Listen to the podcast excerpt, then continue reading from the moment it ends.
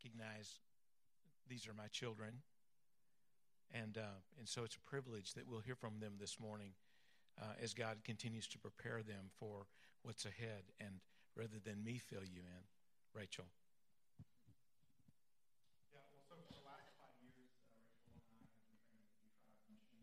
Uh, which is an organization with the sole focus of taking the gospel to the unreached people groups in the world.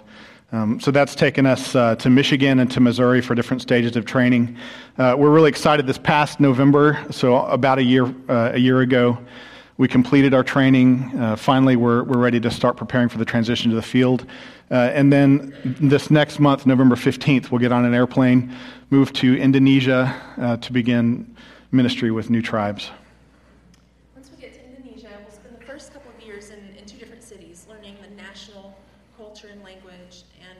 serving some of the different tribal groups in the, in the region of Papua. Papua has a number of different unreached, completely unreached people groups, and that means they're totally isolated from the gospel. There's no, uh, there are no believers who speak their language, and there's no portion of scripture translated into their language. These, um, the region of Papua, these, these tribal groups in Papua are largely animistic, and animism is the belief in different spirits that inhabit um, living and non living things. And animism really is characterized by fear. These people live in constant fear, trying to manipulate the spirits to, to bring them health, to protect their children, to help their crops grow. And so, as we once we move into the tribal area, we'll uh, learn the tribal language and culture the language will be an unwritten language, so we'll put this language into writing, teach them to read and write their language, and translate scripture into their language. Now, our desire is that these people will trade their animistic worldview for a biblical worldview. And anthropologists agree that um, worldview is developed almost always through storying. And to give you an example of that that we see every day, uh, postmodern Westerners build their worldview largely upon the story of naturalistic evolution. And so, to, in order to see true worldview change um, in, in this tribal group, we will present the gospel in the context of the biblical narrative. We'll start at the very beginning. There's one God, He created everything. We'll talk about, about the Garden of Eden and the fall and the consequences, the effects that the fall have on our current situation. We'll walk through Scripture, through the Old Testament, bringing out some of the major themes that God presents there. We see through, uh, through God's interactions with the Israelites and, and his interactions with his people that he's holy and that man is sinful, desperately sinful. We see that God is just and he, he requires judgment for sin, requires payment for sin. We, we see that uh, sin is so terrible that life must be given, blood must be shed in payment for sin. We also see that God is merciful. We see that He always provides a substitute, He always provides a way out. Um, with, with Abraham and Isaac, he, he told him to sacrifice Isaac, but he provided, provided a ram. And with the, with the Israelites, he, he allowed for them to sacrifice a lamb as a substitute for their sins. And, and so we, we will walk through Scripture bringing out these major themes, um, teaching them who God is. And some of these themes, they, they may have no understanding of. For example, if they have no idea of the concept of mercy, um, we, we could say God is merciful, and this is what that means. Or we could just show them through the story, through God's interaction with his people, that he's merciful. And so, and so we'll do that walking through Scripture, laying the foundation before we ever get to the gospel. Once we get to the New Testament, the foundation has been laid, and usually by the time Jesus comes onto the scene, the people are putting the pieces together. For example, when John says, Behold the Lamb of God, light bulbs are going off. People know what God provides lambs for. And often, before the missionaries can even explain the significance of the cross, the people get it. On a worldview level, they understand that God provided a lamb to pay for their sin. And so, once we, once we do have believers, um, we will we will continue teaching and discipling as they take baby steps and begin to walk and function on their own. Um, our, our goal from the beginning is to work ourselves out of a job. So, with every task we undertake, uh, we'll be working toward handing off that task to the indigenous believers there, whether that's teaching literacy or teaching and discipling and taking the gospel to the surrounding villages. We'll, we will be working toward letting them take ownership of that.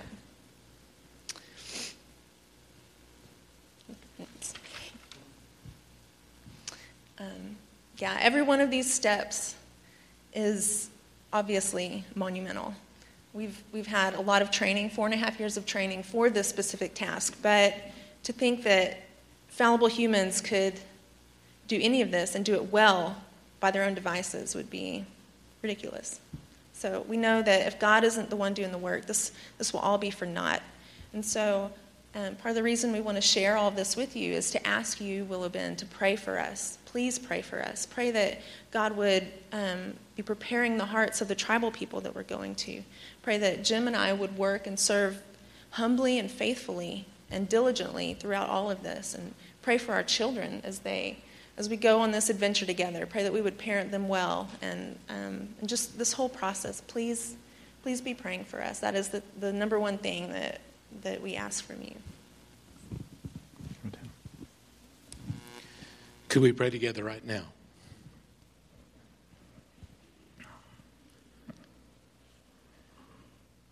Our Father, we, um, what Rachel said about going to a people an indigenous people that live in an, an incredibly fear based worldview and culture. And we have confidence in your word. Uh, when Paul wrote to Timothy, in 1 Timothy 1 7, he said, God has not given us a spirit of fear, but of power and of love and of sound understanding and sound a sound mind. And uh, Father, I uh, had the privilege of watching Jim and Rachel come to a deep understanding of the gospel, your message, the message of hope, the message of love, the message of wholeness and, and, uh, and forgiveness and grace. And uh, Father, you've given them a love for the nations. You've given them a heart um, that's willing to engage for however long it takes for uh, the work that you want to do and that you want to do through them to, uh, to be done. And so we're asking that you fill them with power. Uh, you anoint their lives in such a way that, uh, that they live out every day and daily the adventure of seeing your hand on them and working around them and through them. And uh, so that they're just going to be willing in every way to engage in what they see you already doing by your strength and by your power. And Father, we, uh, we commit as a church family. Um, as we dedicate them to you, we dedicate ourselves, Father, to the task of lifting them up and praying for, for Jim, for Rachel, for Hudson, and for Noah, wherever you take them, and however you choose to use them. Father, we faithfully will pray and support. And now, Father, as, uh, as Jim shares the message with us, would you anoint him with your Spirit? God, would you pour out your Spirit in such a way that every one of us will be touched by you and that you would teach us using um, the thoughts and preparations of Jim's heart um, to guide us to you this morning. We pray in Jesus' name.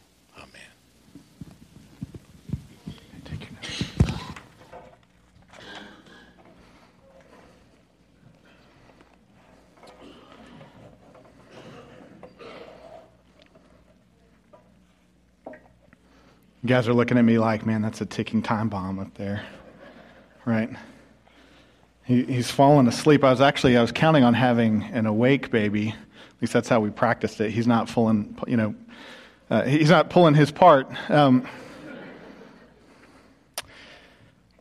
this passage that we're going to look at in, in the series in Mark uh, is probably a familiar one. Let the children come to me and do not hinder them. It's the, this classic passage about the children. Um, I thought that I would actually start us off this morning uh, be, because for me, just, you know, normally my tendency is to look at a passage like this that I've read plenty of times that seems pretty basic on the surface. I look at it, I read it, and then I say, man, that's, that's nice. Yeah, the children, Jesus loves the children, all the children of the world.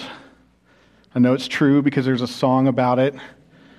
And then I move on and I go over to other, other texts. Maybe I look a little closer at some of the other uh, places and less closely at this one. But I just wanted to start us off this morning by kind of giving a visual, an illustration that's going to help us to get to the, the main point, or at least one of the points that I want to make. Okay, and I'm going to do that by some compare and contrast. Okay, so can we get the first picture up there? Okay, now who knows what this is? Anyway, I just I want to see who the nerds are. Okay. No, this is an Australian brush turkey. Okay. You didn't know that? Now, I actually I discovered this because uh, this particular species is a member of a, the family uh, called megapodes, uh, which are indigenous to Indonesia and New Guinea and Australia. Uh, they're, they're in the region where we're going to be going, and I, I, I discovered them, and I thought, man, that's really fascinating. Okay, now what's fascinating about megapodes is that scientists call them precocial or super precocial, really, for these guys. Now, we, we have the word precocious, right? That's like a, a, a child who acts older than uh, she really is, you know, somebody that's a little bit more mature or something like that. So, th- this is the idea. There's a spectrum here uh, in terms of how prepared from birth are animals you know, to go out and to live on their own. That's kind of the idea. Now, normally we think of birds in, in the next sense. Let me get that next picture. All right, this is what we think of usually, right? They, they're blind and bald. Uh, they can't do anything, and they, you know, mom and dad have to chew their food for them and like swallow it and then bring it back out. We all know how that works. Like so this is what we expect. But if we go back to the other, the other picture, the Australian brush turkey, this guy's like two days old. Okay? So what happens is the, the, the mom uh, buries the egg in a mound. They're, kind of, they're called mound builders. And then when the chick hatches, it has to break out of its shell, dig its way to the surface of the mound, and then he comes out and he just starts grazing around and eating. But maybe what's even like more surprising is that these guys are known to fly on day one. That blows my mind. They're born with full flight feathers. They can fly on day one. Like, I mean, these are the extreme end of that spectrum. Super precocial. Okay, now the reason that I, that I bring that up is, is just to say we know that God is capable of creating a baby that is not totally dependent on mom and dad when it's born. Right? And because we can see that. We know that it's possible that God can make a baby that can be born and just walk away, start feeding himself, start doing all that. And yet, I mean, you see what I'm holding here. All right, Noah is seven months old. Uh, he, he's crawling, he's pulling himself up on stuff, and then falling down and getting hurt. Um, I, I just I want to ask this question like, what does Noah really contribute? Okay? Because it's not really anything. I mean, he's cute, okay? Like, I, he, he's, he's cute, but in terms of like, what does he bring to the table? It's nothing. He doesn't do chores. He can't feed himself. The whole diaper thing, I'm just going to not even go there. Uh, he doesn't have a job. Okay, some of you uh, parents with adult children are thinking, you know, what, what's new there? Okay.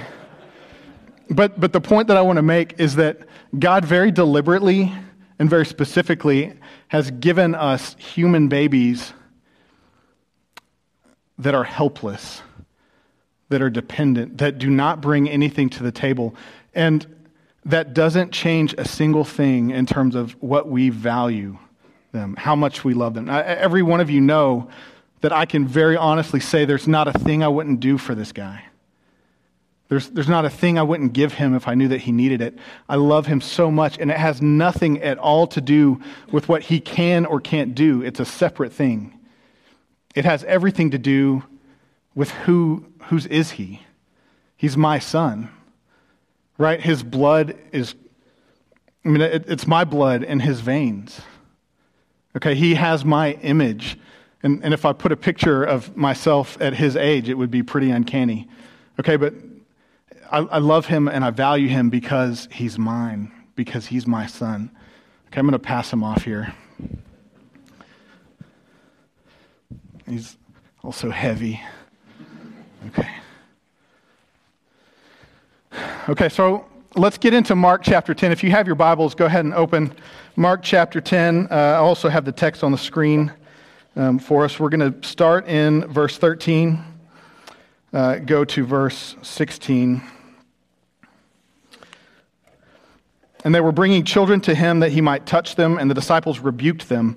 But when Jesus saw it, he was indignant and said to them, Let the children come to me, do not hinder them, for to such belongs the kingdom of God. Truly I say to you, whoever does not receive the kingdom of God like a child shall not enter it. And he took them in his arms and blessed them, laying his hands on them.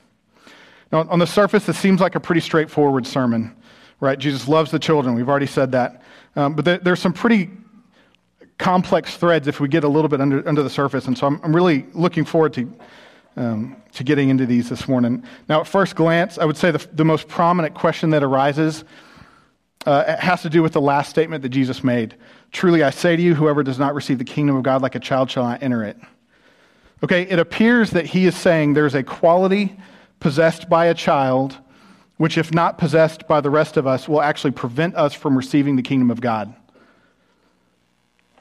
So, I mean, what's the quality, right? I mean, that, that's what we want to look at. What is the characteristic that a child has?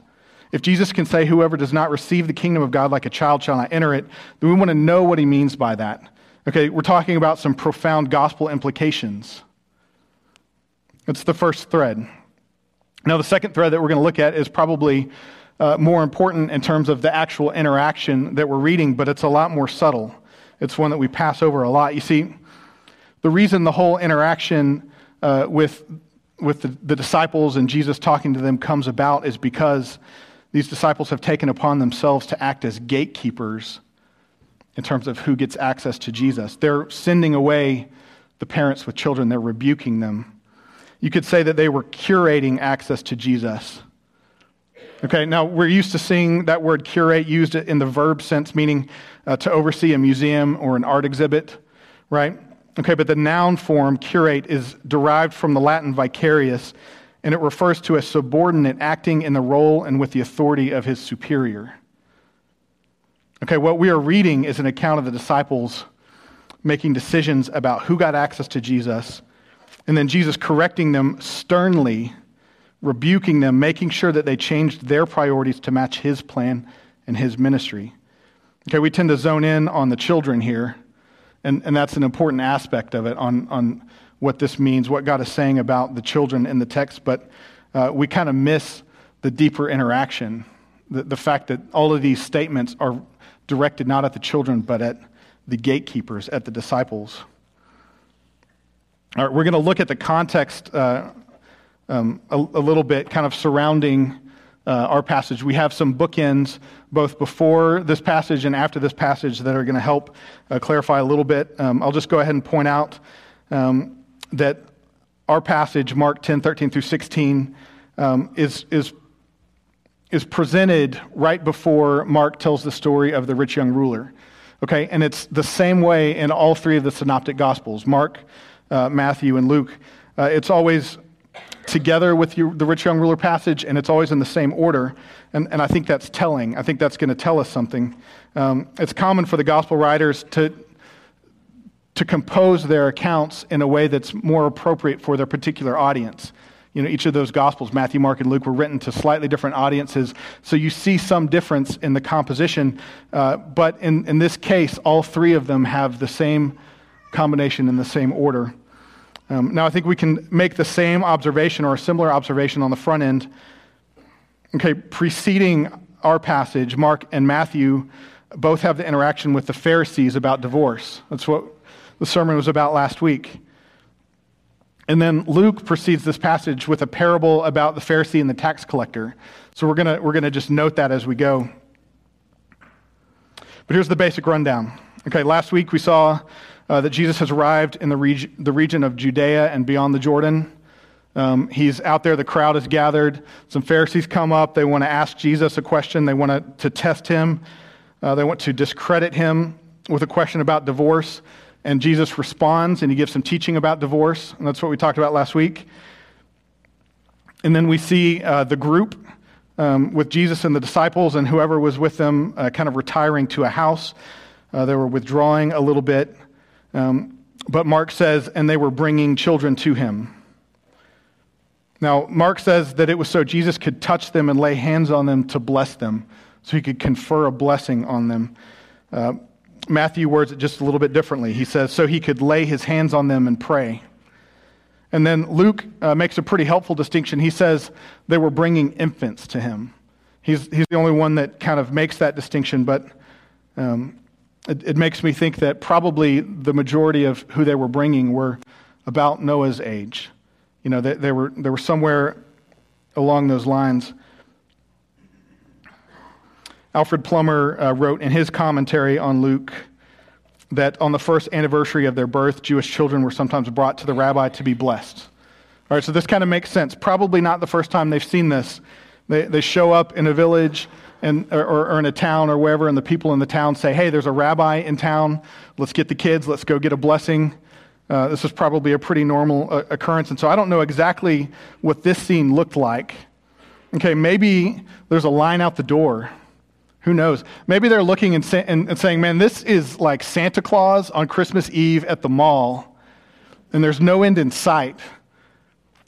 And they're thinking, man, we've had a long day. It's getting late. We're all tired from traveling. Maybe they're saying to themselves, you know, we just don't have time for this. Jesus is already predicting his own death at this point, and that is super confusing. And we don't know what he's saying. We need to hear more from him about that. Maybe they're thinking uh, about how they're already headed toward Jerusalem, and that's right into the teeth of the opposition. And they're thinking, time is short. Um, maybe we should help weed out some of the time wasters. Maybe we should prioritize and say, you know what?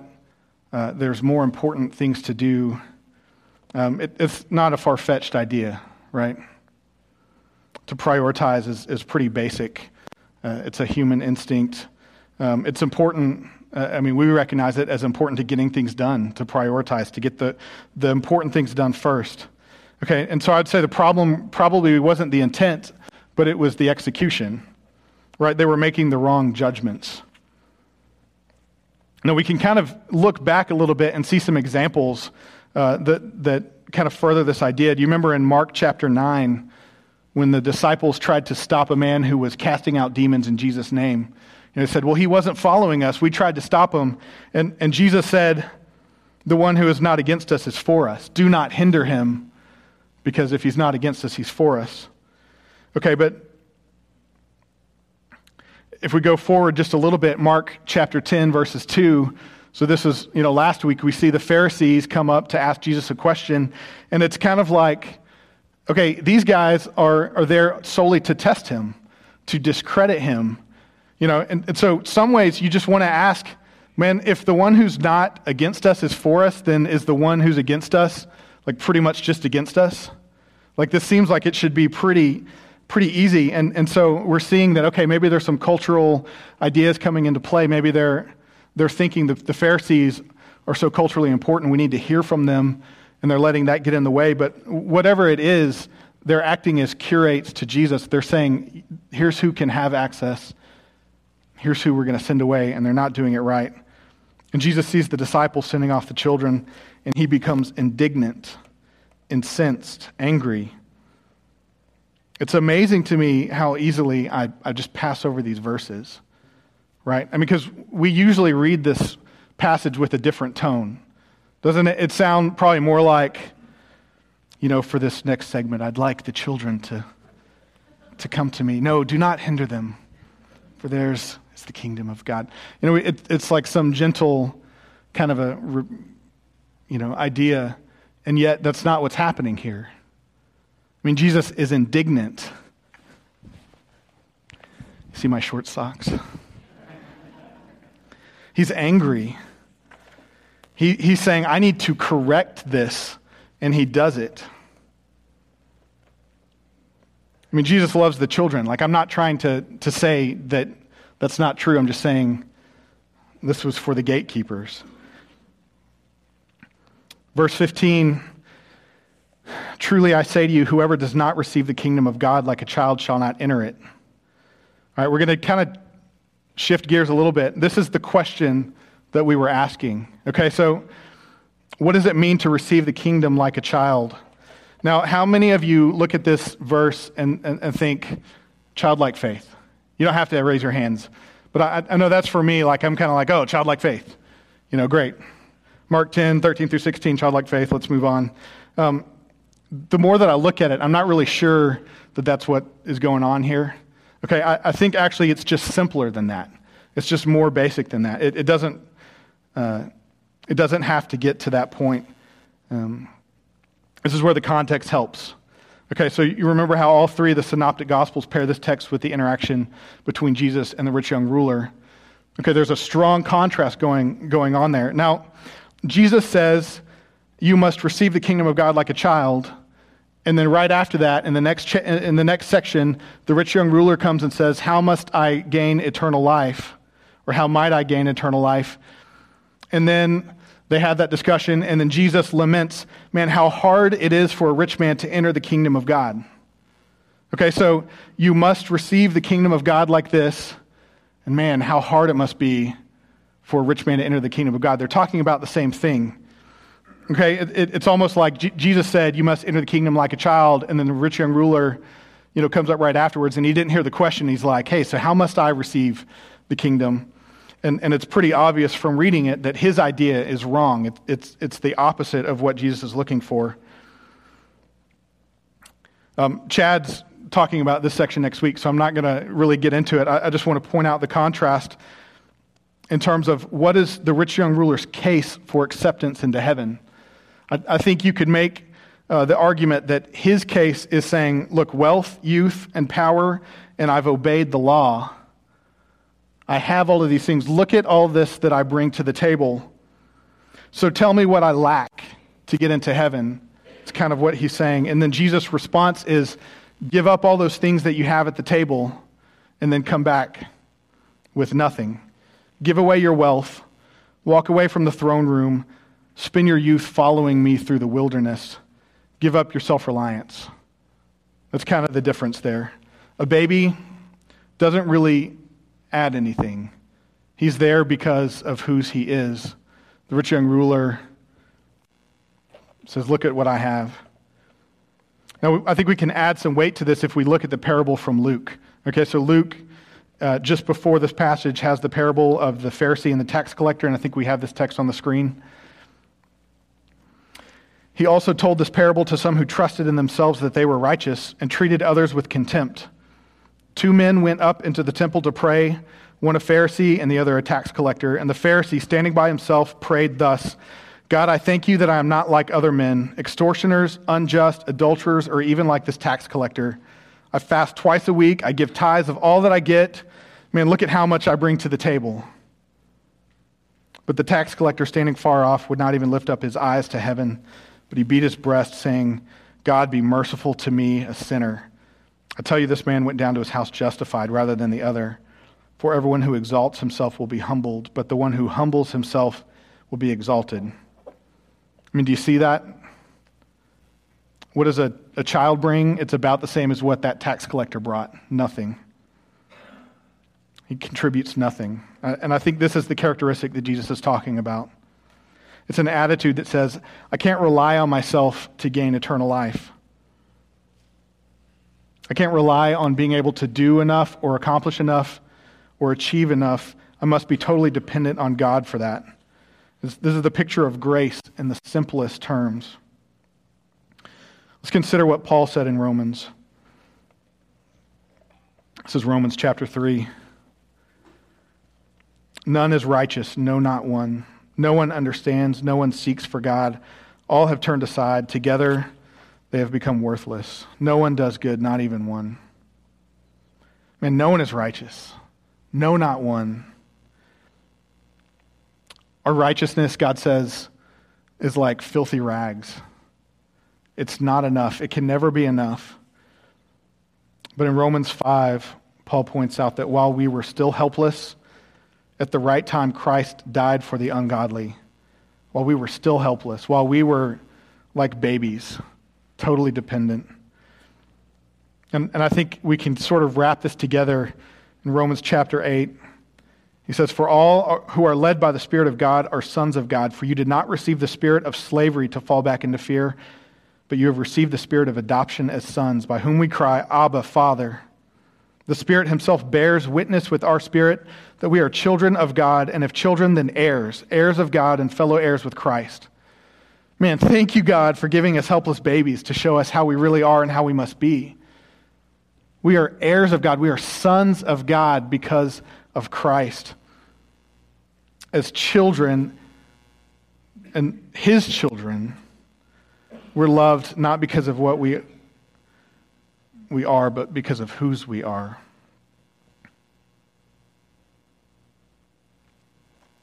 I would, I would say, you know, parents, you, you know, may you think about this at 4 a.m. as you're holding your baby who just needs you.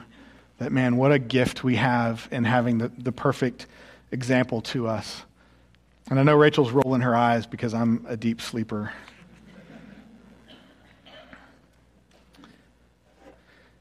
Verse 16 And he took them in his arms, and he blessed them, laying his hands on them. We kind of come full circle.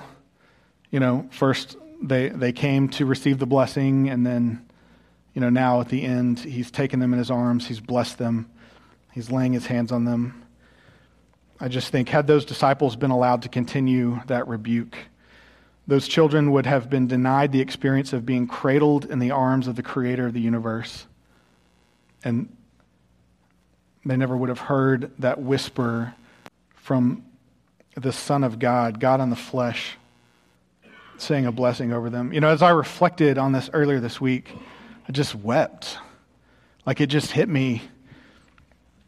Sitting in Starbucks, feeling pretty self conscious because I, have got glassy eyes and it must have been dust or something um, in there. And, and I'm just thinking, what would an encounter with the living God be worth to me?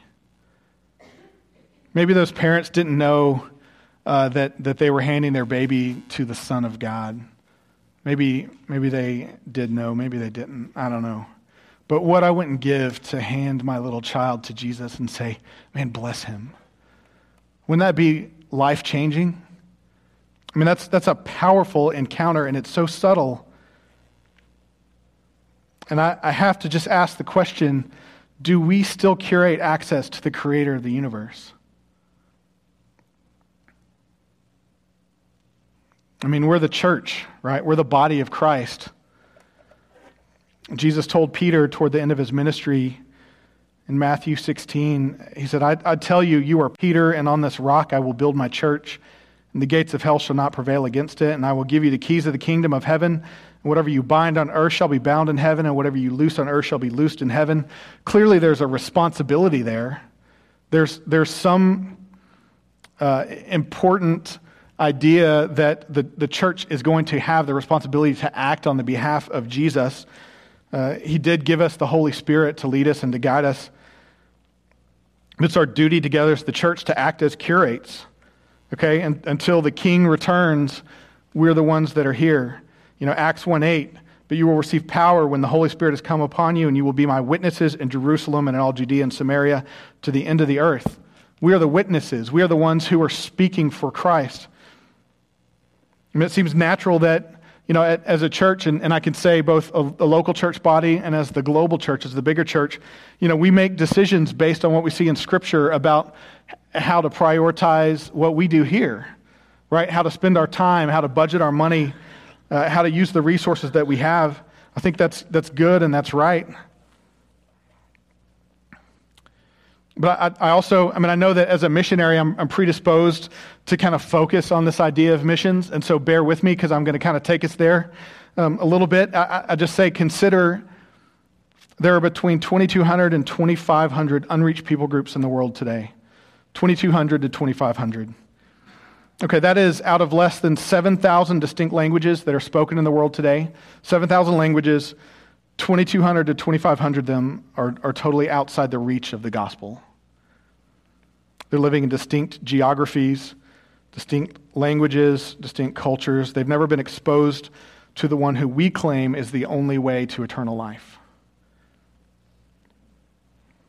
I mean, just think about that. We believe that Jesus is the only way to God, and one third of the world's languages are without a gospel witness because no one has taken the task of living among them cross culturally in order to give them the opportunity to meet the Savior of the world. And, and they are helpless to save themselves. Now, it seems like a big number, right? It kind of it is and it isn't.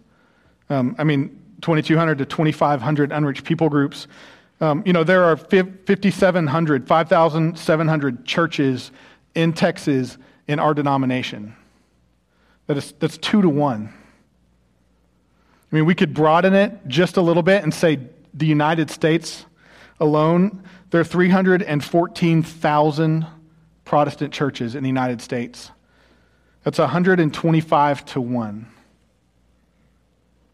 What does that sound like to you? I mean, if the last recorded command of Jesus to the disciples was, Go therefore and make disciples of all the nations, baptizing them in the name of the Father and of the Son and the Holy Spirit, teaching them to obey all that, uh, that I've commanded you. And here we are 2,000 years later, and we can talk on a, a, satellite phone from anywhere in the world. We can fly in an airplane and be anywhere uh, quickly. We have all of this technological advance. We have all of the ability. We have PhDs in linguistics you know, that can teach us. And yet, 2,200 to 2,500 people groups are still waiting for their first opportunity to hear the gospel.